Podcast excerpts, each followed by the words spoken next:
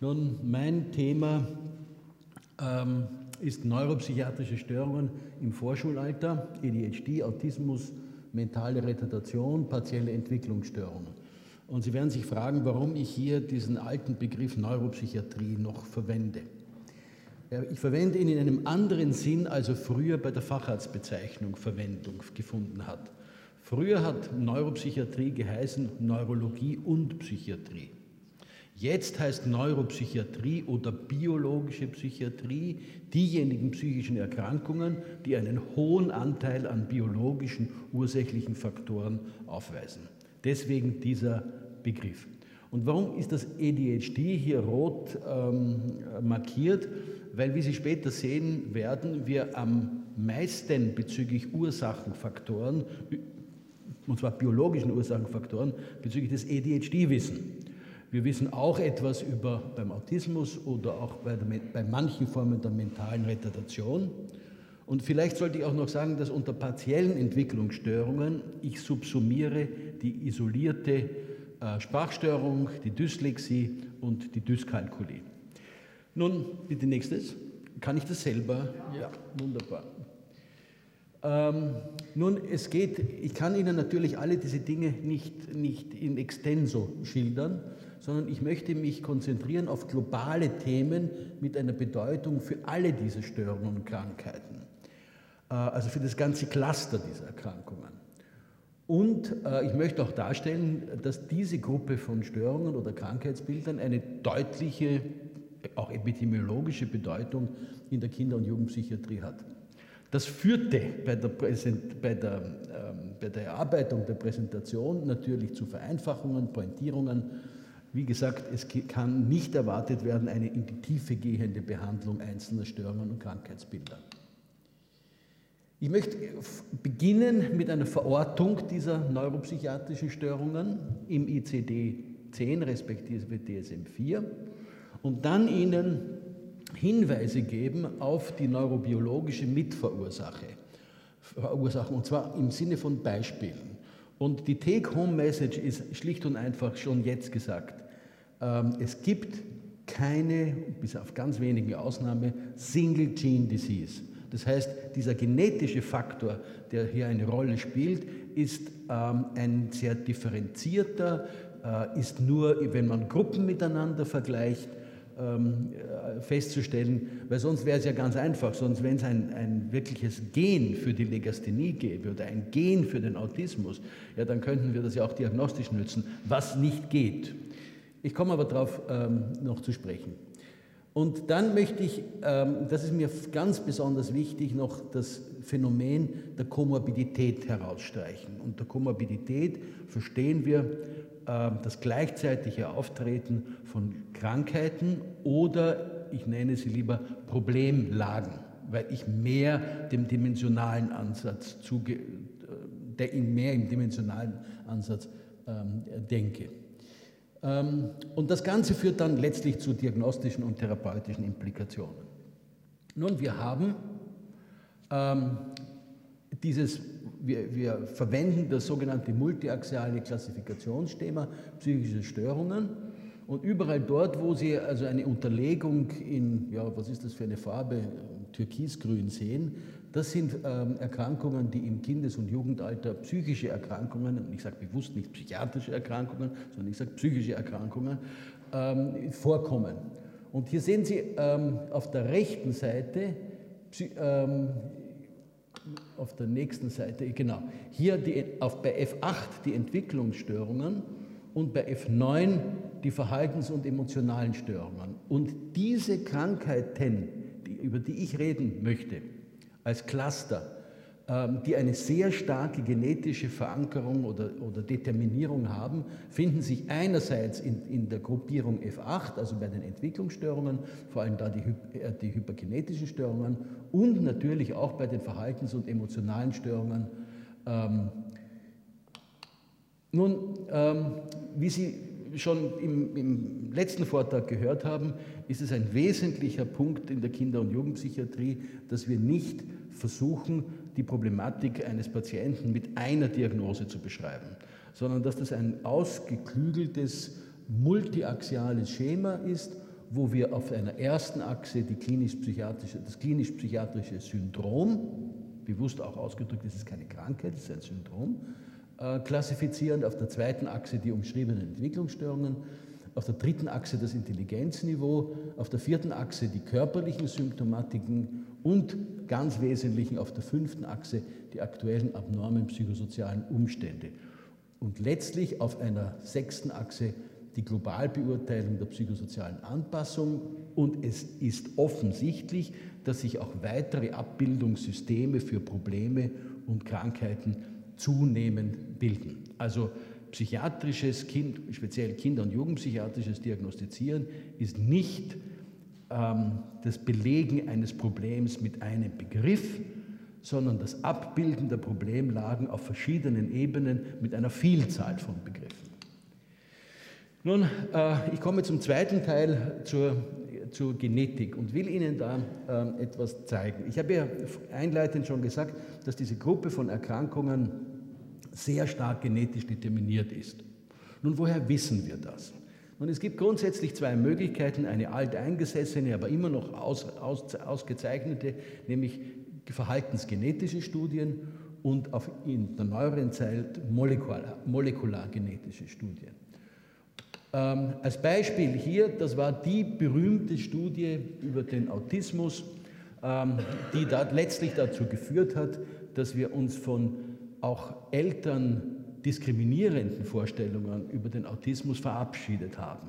Nämlich die, der, der, das Register, das damals in Amerika gesucht hat nach, ähm, nach Monozygoten und, und, und äh, zwei, also zweieigen Zwillingen äh, wo einer autistisch ist. Und wenn Sie sich das kurz durchschauen, dann sieht man, dass fast immer, ich glaube, das ist eine Ausnahme, ähm, wenn ein Kind bei den monozygoten Zwillingen, wenn ein Kind autistisch ist, dann ist es das zweite auch. Die Situation ist wesentlich komplexer bei den Dizygoten. Also ab dem Moment hat man gewusst, dass es eine ganz stark genetisch ähm, determinierte Erkrankung. Und das war das Ende von Begrifflichkeiten wie Frigidaire, Mother oder ähnliches. Ähm, nun, wir sind aber der, im Zeitalter der, äh, der, Molekulargenetik und hier sehen Sie in diesem, ähm, in, auf dieser Folie die Ergebnisse der zehn, ähm, der zehn Versuche, ähm, Kandidatengene äh, zu identifizieren. Und ähm, geht das nicht weiter? Kann man noch einmal zurück? Da fehlt jetzt was. Na, noch, okay, ich, ich mache es jetzt wieder. Ähm, jedenfalls, Sie sehen, wie viele Gene als Ge Kandidatengene ähm, firmieren. Äh, und ich kann es jetzt nicht, es, das sollte nämlich eigentlich hier jetzt zusammenfassend dargestellt sein und geschrieben sein, äh, dass es vor allem ähm, Genorte am Chromosom 2, am Chromosom 7, wenn ich mich richtig erinnere, und noch an zwei, drei weiteren sind, die, die besonderes, die, die sich, wo die Polymorphismen sich gemeinsam mit dem Phänotyp, nämlich dem autistischen Syndrom, äh, vererben. Nun, das Interessante dabei ist, dass wenn man einen, einen, den Screen für geht nicht. Ja, ich, ich sage es ähm, ähm, ohne, ohne Folien. Wenn man, wenn man dieselben Untersuchungen bei ADHD-Kindern äh, macht, dann sieht man, dass es eine Fülle von Genen gibt, die auffällig sind, sowohl beim Autismus als auch bei ADHD. Also das heißt, ähm, wir müssen davon ausgehen, dass viele, dass das Muster von genetischen Polymorphismen, genetischen Problemen bei den unterschiedlichen Krankheiten überlappend ist. Nun, ähm, man weiß bei manchen ähm, Krankheitsbildern auch schon etwas, was eigentlich dieser Genort oder diese Fehlfunktion des Gens tut. Und hier als Beispiel, ähm, das weiß man am besten bei den, beim ADHD, beim Dopaminneuron weiß man, ähm, dass, das, dass die geringere Funktionalität des Gens eine Auswirkung hat auf die Funktionalität des Dopamintransporters. Und man weiß auch, dass das Ritalin zum Beispiel oder das Methylphenidat, um diesen Namen zu verwenden, ähm, hier, den, hier zu einer Blockierung führt, sodass im synaptischen Spalt es zu einer Konzentrationsanstieg des Dopamin kommt. Nun, ein weiterer Schritt ist aber, wenn wir versuchen wollen, sozusagen diesen großen Abstand von auf der einen Seite biologischen Ursachenfaktoren und der Symptomatik auf der anderen Seite ähm, aufzuhellen, dass wir in dieser Kausalkette uns auch überlegen, in, inwieweit haben bestimmte genetische Faktoren mit bestimmten Effekten auf die, ähm, auf die Proteinchemie letztlich, Effekte auf die funktionelle Anatomie oder und dann äh, im nächsten Schritt auf Neuropsychologie oder Neurokognition. Auch wieder als Beispiel für den, für den Autismus, äh, für, die, äh, für das ADHD. Es ist inzwischen klar herausgearbeitet worden, dass es bezüglich der Aufmerksamkeit Funktionen im Wesentlichen zwei Aufmerksamkeitstypen gibt, nämlich ein vorderen Aufmerksamkeitssystem und ein hinteres Aufmerksamkeitssystem. Für das hintere Aufmerksamkeitssystem ist Serotonin der wesentliche Transmitter und ähm, für den vorderen Teil ist es das Dopamin. Und es wäre nun wunderschön, wenn wir auch schon bei Kindern mit ADHD differenzieren könnten, welche Aufmerksamkeitssysteme oder ob beide Aufmerksamkeitssysteme bei einem konkreten Fall ähm, eine Dysfunktion aufweisen. Das überspringe ich ist, dass dieselbe, ähm, dieselbe differenzierte Darstellung und Herausarbeiten von verschiedenen Faktoren gibt es nicht nur für den Aufmerksamkeitsbereich, sondern auch für das Gedächtnissystem, wo sich inzwischen eingebürgert hat, dass wir zwischen deklarativen und non-deklarativen ähm, Gedächtnissystemen unterscheiden und dass diese beiden unterschiedliche Bezüge haben zu äh, morphologischen Substraten, im Speziellen im Bereich des entorhinalen Kortex oder des Hippocampus. Also die Message ist, wenn wir auch äh, vom ICD umschriebene, relativ gut umschriebene Kinder- und Jugendpsychiatrische Syndrome haben, dann steckt hinter diesen ähm, eine, stecken hinter diesen identifizierbare neuropsychologische Fehlfunktionen, ähm, die, die es eigentlich gilt ähm, herauszufinden und herauszufinden ähm, zu arbeiten. Das noch einmal, äh, um zu illustrieren, dass man innerhalb der, der Feinmorphologie des Hippocampus ähm, Funkt, eine funktionelle Anatomie sehen kann mit zwei funkt unterschiedlichen funktionellen Schleifen, die auch unterschiedliche Funktionen haben bezüglich der ähm, Gedächtnisfunktion. Ähm, nun, was ich bis jetzt, also Sie sehen eigentlich, dass wir an diesen paar Beispielen, dass wir relativ viel äh, wissen über die, das Biologi, die biologische Basis dieser Gruppe von Kinder- und Jugendpsychiatrischen Störungen. Ähm, wesentlich ist aber, dass, was jetzt kommt. Das, und, und, das ist auch im, im letzten Vortrag ja schon angeklungen, nämlich, dass wir kein reines biologisches Erklärungsmodell haben sondern dass wir ein biopsychosoziales ähm, Erklärungswerk haben. Und um hier ein Beispiel Ihnen zu geben, wie man das auch schön empirisch darstellen kann, zwar jetzt einem etwas anderen ähm, Thema, nämlich am Thema der Depression, zeige ich Ihnen aus einer Studie, na, da muss ich noch zurück, ähm, zeige ich Ihnen dann eine Studie, wo, wo deutlich wird, ähm, wie biologische Faktoren auf der einen Seite, und zwar biologische Faktoren auf der einen Seite meine ich jetzt genetische Faktoren auf der einen Seite, mit äh, psychosozialen Faktoren meine ich dann ähm, äh, traumatis belastenden Lebensereignissen, wie das aufeinander ähm, wirkt und wie äh, nur durch das Zusammenwirken beider Faktoren es zu einer manifesten Erkrankung kommt. Dazu ein Punkt äh, als, als Basis. Ähm, im Bereich des Serotoninstoffwechsels spielt der sogenannte 5 Hydro, äh, Hydroxytryptamin-Transporter, also, also der Serotonin-Transporter für die Funktionalität des gesamten Systems eine ganz wesentliche Rolle.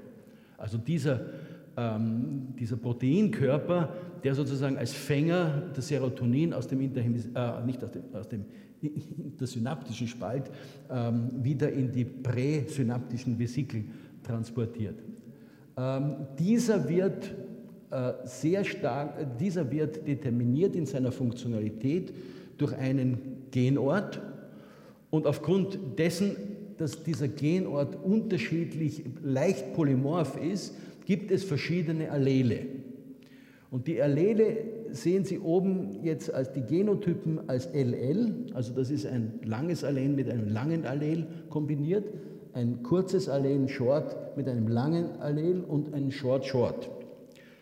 Und diese Grafik macht so deutlich, und ich denke, das ist, ein, ein, ähm, ein, äh, ist wirklich etwas, was sehr überzeugend ist, wie das sozusagen genetische Make-up die Vulnerabilität auf der einen Seite darstellt und dann eine Belastung, eine psychosoziale Belastung dazukommen muss, um eine manifeste Erkrankung äh, nach sich zu ziehen. Ähm, unten sind aufgezählt die Anzahl der Live-Events ähm, und auf der, also der X-Achse, auf der Y-Achse die Wahrscheinlichkeit des Auftretens einer depressiven Episode. Und wenn Sie nun sehen, den Genotyp LL, also wo dieser 5-Hydroxy, also den Serotonintransporter, ähm, der bedingt ist, äh, seine Funktionalität durch dieses genetische Make-up, dann sehen Sie eine relativ leichte Zunahme der Wahrscheinlichkeit depressive Episoden in Relation zu einer Zunahme der, der Live-Events. Nun ganz anders schaut das aus, wenn ähm, es sich um eine genetische Situation bei einem Menschen hat mit zwei kurzen Allelen. Da sehen Sie eine deutliche Zunahme äh, von 0 über 1, 2, 3 und 4 Live-Events. Äh, das ist ein sehr schönes Beispiel und hat also, ähm, das, sind Arbeiten von Caspi, äh, sind eigentlich 2003 schon publiziert worden. Ähm, es ist auch inzwischen repliziert worden und zwar bei jungen Erwachsenen. Deswegen ist das auch Ganze für uns äh, als Kinder- und Jugendpsychiater so ähm, bedeutsam. Nun, ganz ähnliche Studien gibt es auch für das ADHD. Also das ADHD, das so generell immer dargestellt wird als eine rein biologisch determinierte Geschichte, ähm, das ist es nicht, sondern es ist hier auch die Wirksamkeit von sozialen Faktoren nachgewiesen. Nun, ähm, ich möchte aber an dieser Stelle auf einen Punkt ähm, äh, noch eingehen, den der Herr Elsner auch so, so hervorgebracht hat und, und so unterstrichen hat. Ähm, nämlich es heißt ja nicht biosoziales Modell, sondern es heißt biopsychosoziales Modell. Das heißt, wir gehen davon aus, und wir, das kann auch nachgewiesen werden, empirisch nachgewiesen werden, dass die Person selbst, und ich habe da eine andere Formulierung, Akteur seiner eigenen Entwicklung ist. Äh, nun, das ist aber alles Gedankengut, das sage ich den Ärzten so gern, die nicht aus der Psychiatrie stammen, sondern da muss man ehrlich genug sein, die stammen aus der Psychologie. Nun, ich komme dann mit der Zeit schon zum Schluss. Ein ganz zentrales Thema, das ich vermitteln will, ist das der Komorbidität. Denn es ist fast nie so, dass wir es zu tun haben mit Kindern, die ein Problem haben, sondern meistens ein ganzes Bündel von Problemen. Ähm, hier, bitte, äh, hier habe ich es dargestellt am Beispiel des äh, auch ADHD. Und wenn Sie nur den unteren Balken sich anschauen, ADHD, mehr als 85 Prozent der Patienten haben mindestens eine komorbide Störung. Also es gibt ADHD plus Störung des Sozialverhaltens oder ADHD und eine ähm, perzeptive Störung. Und ungefähr 60 Prozent der Patienten haben mindestens zwei komorbide Störungen. Wir haben, ähm, das ist leider weg, oh je. Dann die komplexen ah, jetzt weiß ich, was da passiert, äh, nämlich dort überall, wo eine Animation ist. Das zeigt ähm, das System nicht. Ähm, also hier in diesen drei, vier Folien wird dargestellt, wie hoch diese Komorbiditätsraten sind jeweils von welcher Seite man ähm, das Thema Komorbidität betrachtet. Also es macht natürlich einen Unterschied, wenn man es von der Seite ähm, von ADHD betrachtet oder von der Seite von Störung des, der Störung des Sozialverhaltens, weil die Störung des Sozialverhaltens epidemiologisch viel häufiger ist als das ADHD. Ähm, oder die Kombination zwischen ADHD und einer Legasthenie und Ähnlichem. Dieses Bild sollte zeigen, dass auch die Komorbidität im Verlauf von Krankheiten zunimmt. Was natürlich auch ein massiver Hinweis ist, dass wir viel investieren sollten in Frühdiagnostik und Frühtherapie. Kann man das nächste? Ähm, vielleicht noch diesen, diese beiden Begriffe, homotypische oder heterotypische Komorbidität, ähm, würde man bezeichnen, wenn sozusagen die Komorbidität innerhalb der Entwicklungsstörungen stattfindet, also eine Dyslexie mit einer Dyskalkulie äh, oder auf der rechten Seite eine Störung des Sozialverhaltens mit einer Störung der Emotionen und heterotypische Komorbidität würden wir es bezeichnen, wenn ein Krankheitsbild aus einer Gruppe mit einem Krankheitsbild einer anderen Gruppe, mit der anderen Gruppe kombiniert ist. Hier sehen Sie das, mit dem wir es am häufigsten zu tun haben, nämlich auch bezogen auf die Jahre, nämlich Komorbiditäten zwischen all diesen Erkrankungen, die wir auf der, auf, auf der linken Seite hier äh, aufgelistet finden, also Kombinationen von internalisierenden, externalisierenden Störungen äh, mit ADHD, mit Sprachstörungen und mit denjenigen partiellen Entwicklungsstörungen, die erst im Schulalter auftreten. Nun, ich runde das Ganze ab. Wie Sie gesehen haben, ich hoffe gesehen haben, kann die Kinder- und Jugendpsychiatrie nicht bei einer deskriptiven Diagnostik verbleiben, sondern wir brauchen äh, das biopsychosoziale Modell als ein Erklärungsmodell, als ein Raster, in dem wir denken können. Und dieses ist eigentlich weiterentwickelt worden in das entwicklungspsychopathologische Modell oder Risikoresilienzmodell. Äh, gerade in der letzten Zeit ähm, denke ich, dass es eine wichtige Sache auch ist, zu zu, mit zu bedenken, kommt auch aus der, aus der Psychologie im Übrigen, äh, die Arbeiten von Havinghurst, Andrea und Dreher, äh, dass auch die sich jeweils stellenden Entwicklungsaufgaben äh, mitzudenken sind bei sowohl der Diagnostik als auch der Therapieplanung. Ähm, in unserer Auffassung ähm, stellen wir immer mehr die Frage, welche psychischen Erkrankungen hindern welche Bewältigung einer Ent Entwicklungsaufgabe. Das ist das Denken, das Kinder- und Jugendpsychiatrie ausmacht. So, ähm, hier ein Schema von Rich Lerner, das das Ganze noch verdeutlicht, aber ich glaube, ich bin am Ende meiner Zeit.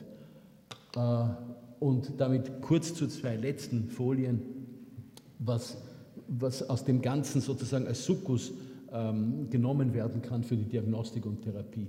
Es muss eine umfassende Diagnostik sein mit der Berücksichtigung mehrerer Bereiche, mit einer sehr kritischen Auseinandersetzung von, äh, mit den Instrumenten, vor allem im Hinblick auf deren Reliabilität und Validität.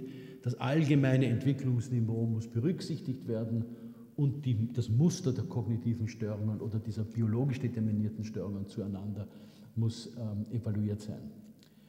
Ähm, der Ausprägungsgrad muss berücksichtigt sein und eben Komorbidität, aber auf das bin ich gerade eher eingegangen. Ähm, üblicherweise gibt es in der Kinder- und Jugendpsychiatrie die, nicht die Intervention, sondern multimodale Interventionssets, äh, die das Leistungsniveau berücksichtigen, das Funktionsniveau, ähm, die aber auch sehr wohl, weil wir nicht alles heilen können, ähm, sich dem Coping widmen, nämlich dem, dem, dem Anleiten von dem Kind und auch seinem Kontext, wie es mit äh, nicht völlig behebbaren Störungen umgeht. Und alles dieses sollte evaluiert sein. Ich danke für die Aufmerksamkeit, ähm, entschuldige mich noch einmal äh, für diese technische Misere, die wir aber doch relativ gut, gut, gut hingebracht haben.